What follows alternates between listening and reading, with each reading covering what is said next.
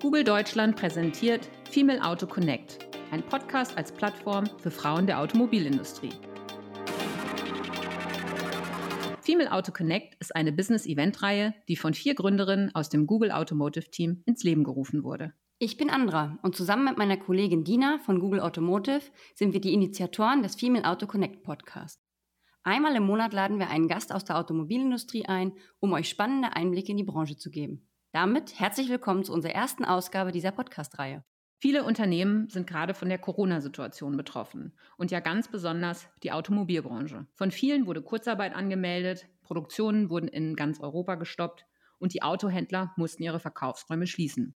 Mittlerweile ist der stationäre Handel wieder geöffnet und es wurde eine Autokaufprämie für Elektroautos als auch Plug-in-Hybride beschlossen. Darüber wollen wir heute unter anderem mit unserem Gast Sonja Heine sprechen. Sonja ist Betriebsratsvorsitzende bei Renault und hat ihre berufliche Laufbahn vor über 25 Jahren in der Automobilbranche begonnen. Zum Start war sie bei Citroën in Köln in verschiedenen Positionen im Marketing. Unter anderem war sie auch eine Zeit lang für Citroën in Paris und später dann Marketingdirektorin für Deutschland. Bei Renault war sie vor dem Wechsel in den Betriebsrat als Bereichsleiterin Marketingkommunikation für die Werbung auf dem deutschen Markt verantwortlich. Herzlich willkommen, Sonja. Hallo Dina, hallo Andra. Schön, äh, dass es heute mit unserem Gespräch klappt. Wir freuen uns sehr, dass du heute dabei bist. Ja, vielen Dank, dass ich bei euch den Start von eurer Podcast-Reihe begleiten darf. Ich bin ganz gespannt auf unseren Austausch. Hast du noch Feedback zu deiner Intro? Haben wir deine Station richtig zusammengefasst? Absolut korrekt wenn man es ganz grob zusammenfassen will, äh, viel Marketing, viel Auto und das tatsächlich schon eine ganze Weile. Also wenn man das einmal so hört, dann merkt man erst, dass man doch schon sehr lange mit Auto verhaftet ist und ganz ehrlich, ich bin es auch gerne. Super, dann bist du auf jeden Fall der richtige Gesprächspartner heute für unseren ersten Podcast. Sonja, wir haben uns ja im letzten Jahr bereits persönlich in Berlin kennengelernt bei unserer Eventreihe Female Auto Connect, einem Event von Frauen für Frauen der Automobilbranche. Schön, dass wir uns jetzt heute in diesem neuen Format austauschen. Wie geht es dir denn in diesen Tagen? Mir geht es sehr gut, muss ich sagen. Das war jetzt natürlich insgesamt in den letzten Wochen und Monaten eine Zeit, wo ich glaube, sehr viele Leute so eine Reise durchgemacht haben oder ein besonderes Erleben von sich selbst, von dem, wie sie arbeiten, dem, wie sie ihr Privatleben gestalten. Und äh, von man weiß nicht, wie man damit umgehen soll, über Gott sei Dank, wir dürfen wenigstens draußen spazieren gehen im Vergleich zu anderen europäischen Ländern, denke ich, hat jetzt, jedenfalls in meinem Umfeld, äh, jeder so seine Art gefunden, mit der Situation umzugehen. Und ich habe selbst das Gefühl, dass alles so ein bisschen intensiver in der Wahrnehmung geworden ist. Jedenfalls geht das mir so und ich genieße es, dass ich jetzt ab und zu mal wieder Leute persönlich sehe, wenn ich mit ihnen spreche.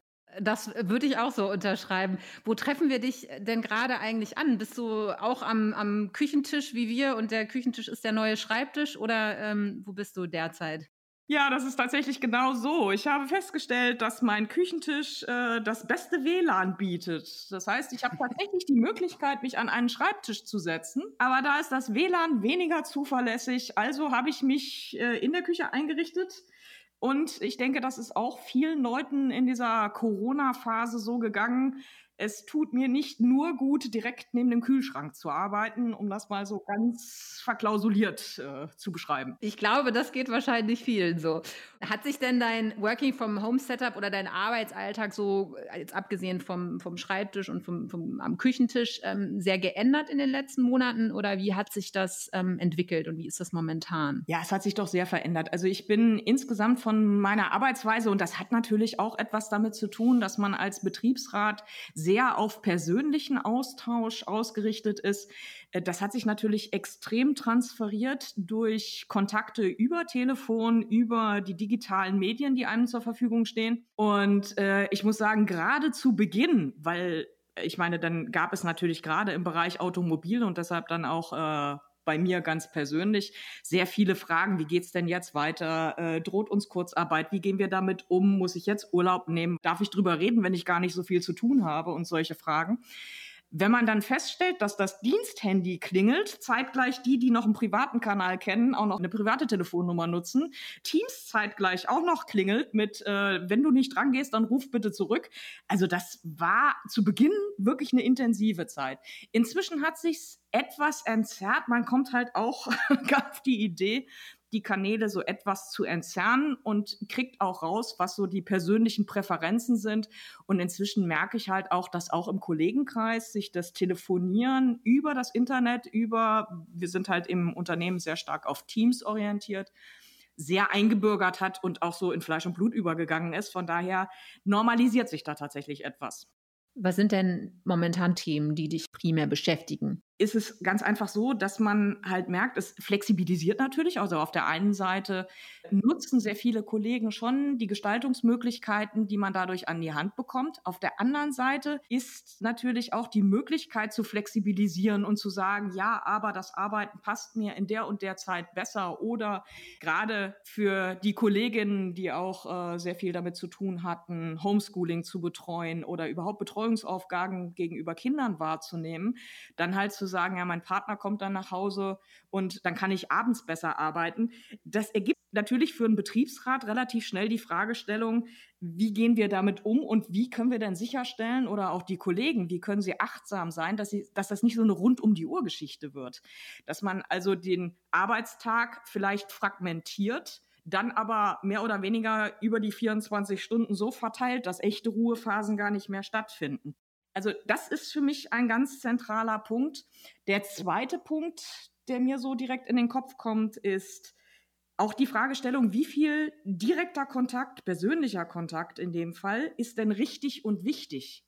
Also wir gewöhnen uns alle daran, dass wir mit digitalen Medien tatsächlich sehr viel aufrechterhalten können. Und bei unserem Unternehmen muss man auch sagen, hat diese Umstellung super geklappt obwohl wir jetzt vorher vielleicht nicht so intensiv auf mobilem Arbeiten unterwegs waren.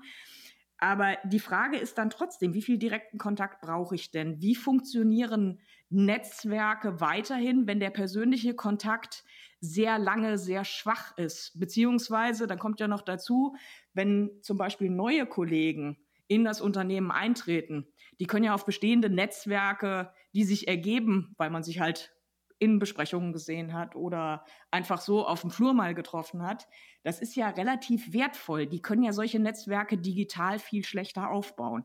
Ja, da haben wahrscheinlich viele ähm, diese, diese Fragestellung, viele Unternehmen, die sich überlegen, okay, wie kann das halt ähm, weitergehen und gerade halt auch so diesen persönlichen Kontakt, den du angesprochen hattest, das merkt man ja auch im privaten Umfeld, dass das sehr entscheidend ist, genau. halt auch genau. diesen Austausch zu haben. Was meinst du, welche Auswirkungen das halt dann auch langfristig hat für die Mitarbeiter? Ja, also einige Sachen werden bleiben. Ich denke zum Beispiel, dass äh, wenn man wenn man so in das Unternehmen hineinhört, man hört doch von einigen Kollegen, naja, also jeden Tag ins Büro muss ich eigentlich nicht mehr.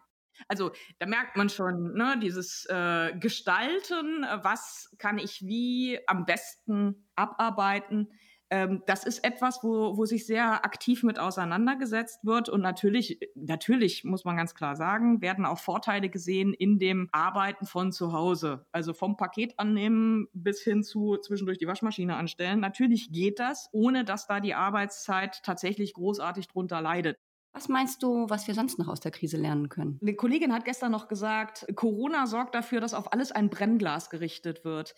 Das ist, glaube ich, ein sehr schönes Bild, weil ich denke, dass Corona auch gezeigt hat, dass man eigentlich schnellere Reaktionen auf Chancen und Risiken haben muss. Das ist, ja, wie gesagt, das ist etwas, was, was eigentlich immer wieder im Automobilbereich ein Thema ist, äh, seitdem ich in dieser Branche arbeite und auch immer mal wieder versucht worden ist aufzubrechen. Aber letztendlich ist das halt so einfach wie es klingt, offensichtlich eine große Schwierigkeit. Und ich denke, das sollten wir aus dieser Krise lernen, dass man das nicht vergisst, sondern weiterverfolgt und da vielleicht auch relativ schnell zu Änderungen in dem eigenen Arbeiten kommt. Um auch nochmal auf deine aktuelle Funktion im Betriebsrat zu sprechen zu kommen. Wie kam es denn zu deiner äh, Entscheidung, nach einer erfolgreichen Karriere im Marketing zu wechseln und ähm, doch etwas ganz anderes zu machen? Die, die Frage habe ich tatsächlich oft gehört. So nach dem Motto, was ist denn jetzt passiert? Du machst ja ganz was anderes.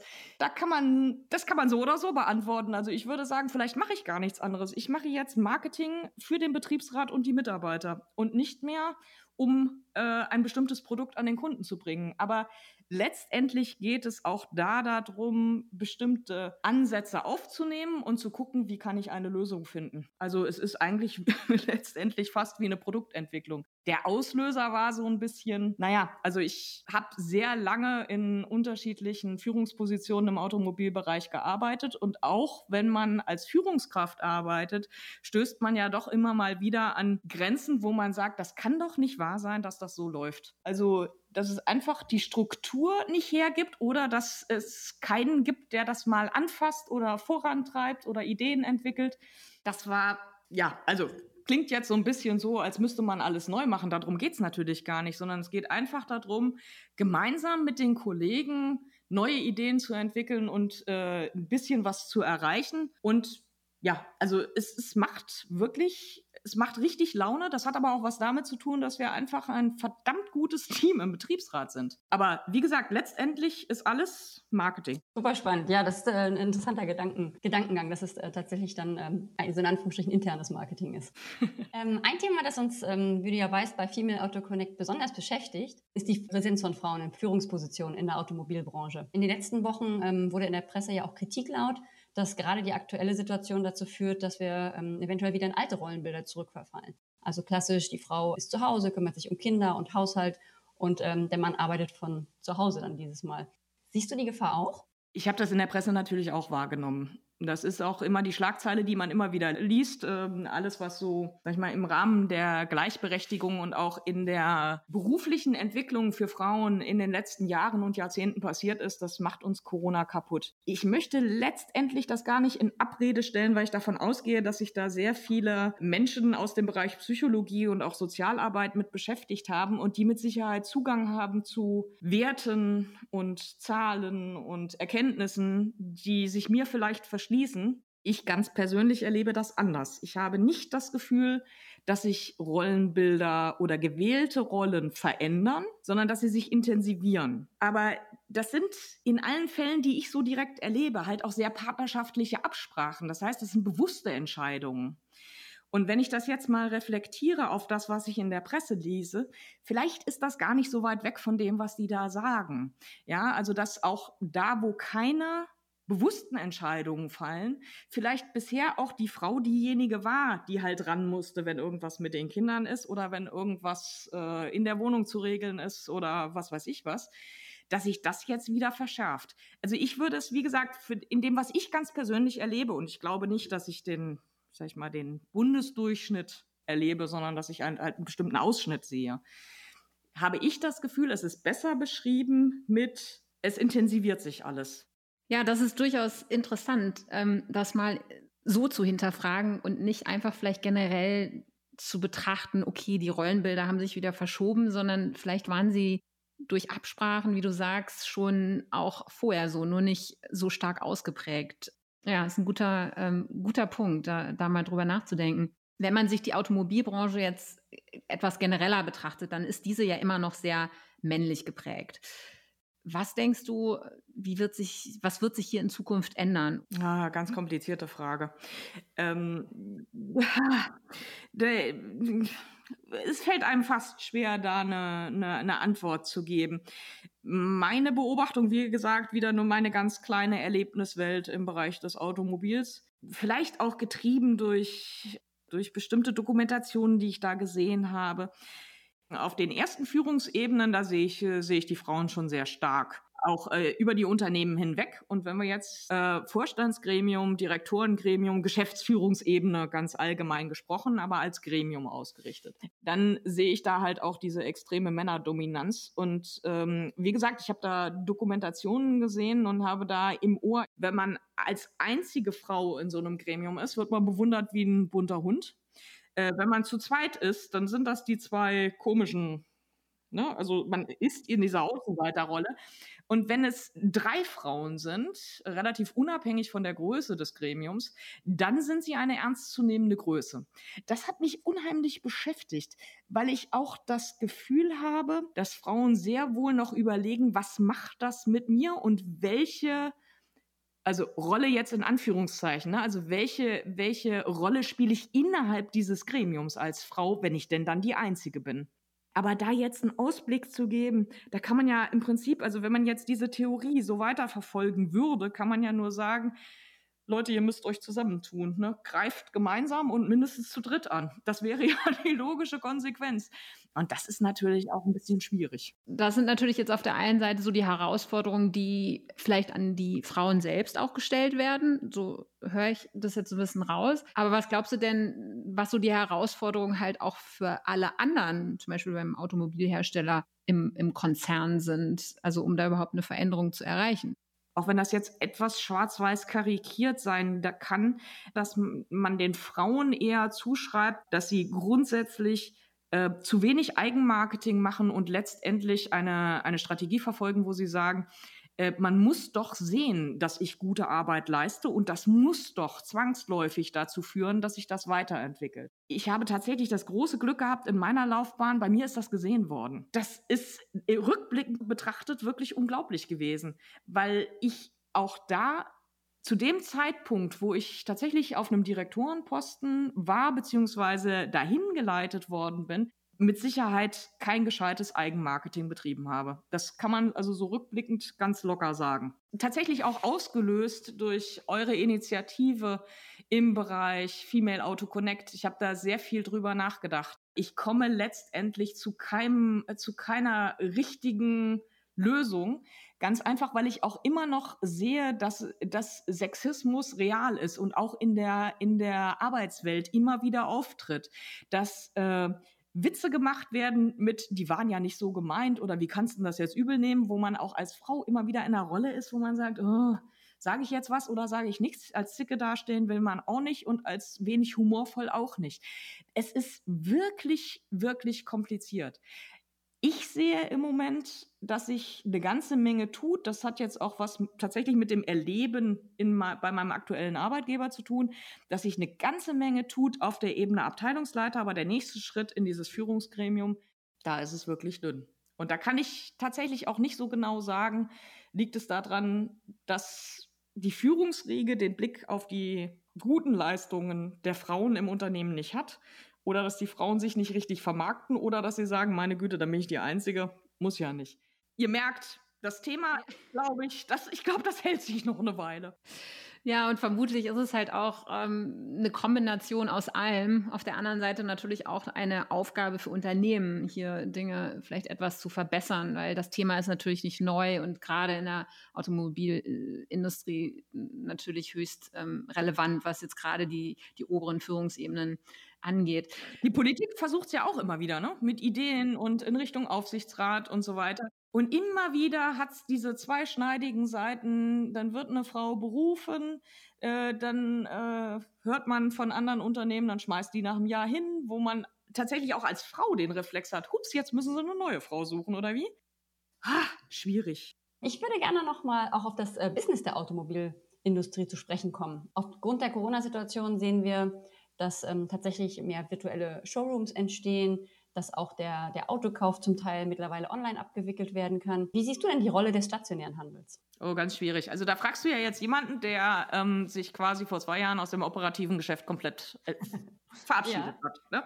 Und natürlich möchte ich als eigentlich auch nicht in die Rolle eines Sprechers des Unternehmens kommen. Auf der anderen Seite sehe ich natürlich schon, dass es da einiges an Projekten gibt, die wirklich gut laufen ja, jetzt ist, ist wirklich spannend zu beobachten. Also, dass digital mit Sicherheit die erste Informationsquelle ist und dass der Kontakt zum stationären Handel einfach in der Häufigkeit für einen Autokauf immer weiter zurückgeht. Die Indikatoren haben wir, glaube ich, alle gesehen. Das äh, steht völlig außer Frage. Ich sehe, dass wir als Unternehmen für unsere Marke Dacia zum Beispiel sehr uns in Richtung Direktverkauf äh, digital über die Homepage organisiert haben. Nennt sich Dacia Online Shop. Super Sache, funktioniert gerade mit dieser Marke ganz hervorragend, weil das Geschäftsmodell auch ein anderes ist. Ne? Also das Businessmodell von Dacia sieht bestimmte, sage ich mal, andere Vorgehensweisen vor, als das sonst bei anderen Automarken der Fall ist, insbesondere was so Händlermargen und mhm. äh, Vertriebsaktionen und so weiter angeht. Und da ist das einfach einfacher umzusetzen. Und der Handel ist schneller mitzunehmen. Ansonsten sehe ich natürlich das, was man allgemein sieht, auch wenn ich da nicht so stark eingebunden bin, dass man halt eine Konzentration auch des stationären Handels in größeren Händlergruppen feststellen kann. Ja, ja, nee, also ich ähm, äh, bin auch sehr gespannt, wie es, äh, es da wirklich auch weitergeht. Aber ich glaube auch, ähm, du hattest ja vorhin schon erwähnt, dass äh, auch die, ähm, die Automobilbranche an sich digitaler wird, aber natürlich spannend auch wirklich zu sehen, wie es bei den Händlern weitergeht. Ne? Was wir auch beobachten ist, ähm, das hatten wir vorhin ja auch schon kurz angesprochen, dass Veränderungen, die sonst äh, teilweise auch, ähm, auch etwas länger gedauert haben, jetzt vielleicht auch wirklich schneller umgesetzt werden können. Also auch zum Beispiel ähm, Online-Kauf. Ich habe, da haben auch einige, einige Unternehmen jetzt in der Zeit das eine oder andere auf den Weg gebracht. Denkst du, dass Corona dazu äh, beigetragen hat, dass die Automobilbranche in der Zukunft offener für neue Entwicklungen ist? Oder glaubst du, dass, äh, wenn das irgendwie vorbei ist, eigentlich alles wieder in das Gewohnte zurückgeht? Das wäre tatsächlich äh, keine gute Nachricht, wenn alles nur ins Gewohnte wieder zurückgeht. Also das hatten wir ja vorhin auch äh, tatsächlich so ein bisschen behandelt, dass ich gesagt habe, ähm, von, dieser Freundin, ich hatte von dieser Freundin erzählt, die gesagt hat, das ist alles unterm Brennglas. Also wenn mhm. man da jetzt unterm Brennglas in äh, sehr deutlich und sehr groß äh, die Handlungsempfehlungen, die an Corona quasi vor die Nase wirft, nicht wahrnimmt, und daraus nicht die richtigen Schlüsse für die, für die nächste Zeit ableitet, ich glaube, dann wird es auch echt kompliziert. Ich, ich glaube, dass die Automobilbranche daraus lernen muss. Ähm, ganz zurück in alte Pfade wird es nicht gehen, aber ich denke, dass vielleicht ein paar alte Gewohnheiten, auch wenn sie nicht nur vorteilhaft sind, äh, wieder zurückkommen werden. Ich, ich denke, dass es auch Gewohnheiten gibt, aus der Vor-Corona-Zeit, die gut sind und wo wir alle froh sein werden, wenn sie wieder da sind. Das äh, ganz sicher.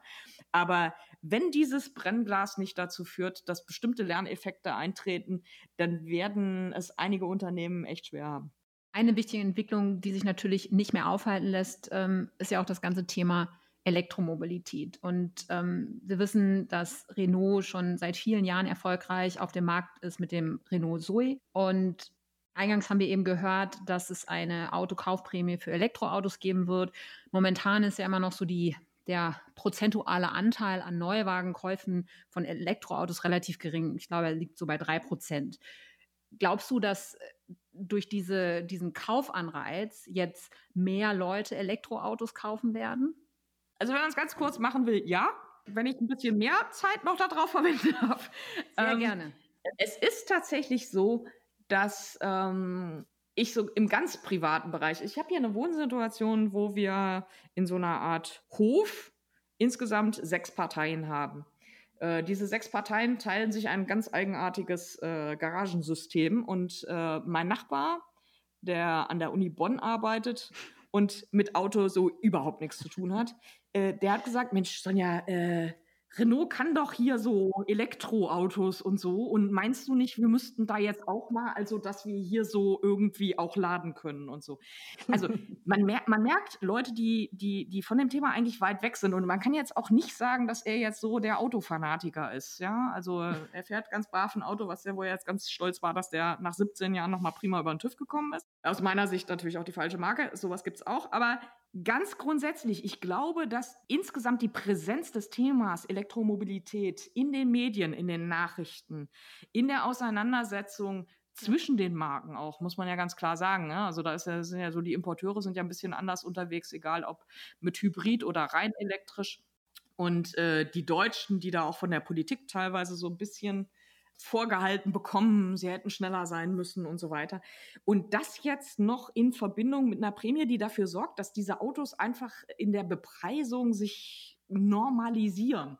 Na, also selbst wenn sie vielleicht noch nicht äh, auf einem absolut einem Preislevel sind mit einem thermischen Fahrzeug, glaube ich schon, dass da so ein bisschen Neugier da ist wir haben natürlich, das ist völlig klar, wir haben natürlich diese ganze Diskussion, ja, aber was ist mit der Reichweite und ja, aber was ist denn hiermit und damit und so ein Akku, der leidet doch auch über die Zeit und Ladezeiten, Ladeinfrastruktur, diese ganzen Themen, die sind immer wieder bei dieser Ja-Aber-Fraktion. Ich habe aber das Gefühl, dass die Fraktion, die sagt, irgendwie bin ich neugierig. Das hört man überall und erzähl mir doch mal was darüber. Du bist doch da bei so einer Firma, die da was macht. Aber wie gesagt, es ist sehr viel drumherum. Aber ja, diese Prämie wird was bewegen, glaube ich sehr dran. Ja, sehr schön. Und du äh, bist jetzt auch äh, Experte für die Elektromobilität, wie wir gehört haben. Ach du lieber Luja, bloß auf. Also versuch mal, versuch mal in einer Hubgarage dir vorzustellen, dass du mit einer Wallbox an alle sechs Stellplätze drankommst. Ich sehe durchgeschabte Kabel und so weiter, versuche mir vorzustellen, ja, dann bringen wir sie woanders an. Und das führt dann dazu, dass ausgerechnet ich nicht mehr in meinen Stellplatz reinkomme. Also kann ich den Vorschlag tatsächlich leider nicht bringen. Ein wunderbares Pilotprojekt, würde ich sagen. Du hattest eben 2020 erwähnt und ähm, um jetzt mal einen Blick in die Zukunft zu wagen, also nicht ganz so weit, sondern bis Ende 2020. Äh, was denkst du, wie werden sich die Autokäufe entwickeln? Also gerade natürlich vor dem Hintergrund der letzten paar Monate. Also ähm, wird sich das insgesamt normalisieren? Werden wir da sehr hinterher noch sein oder ähm, wie könnte das aussehen? Oh, da wäre ich jetzt so gerne Experte, dass ich sagen kann, boah, ich kann euch das jetzt genau erklären. Ähm, Vielleicht schneiden wir einfach mal Mitte des Jahres durch und sagen, was jetzt in der ersten Hälfte gewesen ist, äh, um da mal das, was im Internet kursiert, zu nennen, äh, das hatte ein Virus und muss nochmal installiert werden. Also das lassen wir einfach mal weg. Wenn wir uns jetzt einfach nur das zweite Halbjahr denken von 2020, dann haben wir einfach die Situation, die ich da nicht einschätzen kann, ist, wie stark die Kurzarbeit insgesamt im Land und auch das, was sich so mit den Arbeitsplätzen entwickelt, wie sich das auf Konsumverhalten und damit auch auf Auto auswirkt. Das ist für mich ganz schwer vorherzusagen. Ich würde gerne den Experten überlassen, äh, dass sie das äh, prognostizieren und äh, wie das immer bei, der, bei Wirtschaftswissenschaftlern ist, die Realität ist dann so, wie sie ist und nicht so, wie sie vorher gesagt worden ist. Und dann sprechen wir im Januar und schauen, was, was sich wirklich getan hat. Ähm, Sonja, leider ist äh, die Zeit jetzt schon tatsächlich wieder ähm, ganz schnell vorbeigegangen. Zum Abschluss würden wir dir gerne eine Frage noch stellen. Und zwar, wenn du dir einen Mitfahrer bei einer Autofahrt wünschen könntest, wen würdest du dir aussuchen? Ein Mitfahrer bei einer Autofahrt? Mhm. Das kann noch eine Stunde dauern. Habt ihr Zeit? ich würde gerne Michelle Obama dabei haben und würde mich gerne mit der unterhalten. Ich habe ähm, ihr Buch gelesen. Diese Frau fasziniert mich total. Also abgesehen davon, dass man in Teilen des Buches immer wieder das Gefühl hat, so, ach du meine Güte, was habe ich eigentlich mit meiner Lebenszeit gemacht? Die hatte irgendwie in ihrem Leben sehr viel mehr untergebracht, obwohl sie jetzt auch nicht 100 Jahre älter ist als ich. Unfassbar. Äh, aber ich habe in dem Buch so einige, so einige Thesen gefunden, wo ich das Gefühl hatte, ja, genau. Sie hat es auf den Punkt gebracht und ich habe immer nur drumherum gedacht. Ich, ich nenne euch einfach ein Beispiel, damit ihr diese, diese Faszination, die ich da gerade habe, irgendwie nachvollziehen könnt. Sie hat irgendwo geschrieben, dass nach dem ersten oder dem zweiten Kind kann ich gar nicht genau sagen, dass sie wieder arbeiten wollte und das dann in Teilzeit gemacht hat und festgestellt hat, dass Teilzeit bedeutet, dass man bei allen Meetings dabei sein muss, die gleiche Arbeiten leisten muss, aber nur in der Hälfte der Zeit. Und das ist tatsächlich das, was ich bei, bei einigen Teilzeitbeschäftigten auch sehe. Mich hat das sehr fasziniert und ich muss sagen, normalerweise lese ich keine Biografien, weil ich immer das Gefühl habe, ich lande da in so einer Selbstbeweihräucherung, wo, wo ich nichts draus nehmen kann, wo mich auch nichts fasziniert. Und ich bin über dieses Buch gestolpert und also diesmal bin ich dran geblieben. War eine spannende Sache und wäre, wäre cool, mit ihr zu reden. Wäre wirklich cool. Ja, wunder, wunderbar. Lieben Dank, Sonja, für dieses inspirierende Gespräch. Wir freuen uns sehr, dass du heute unser Gast warst. Das war die erste Folge von Female Auto Connect mit Sonja Heine von Renault. Wir freuen uns, wenn ihr auch beim nächsten Mal wieder mit dabei seid.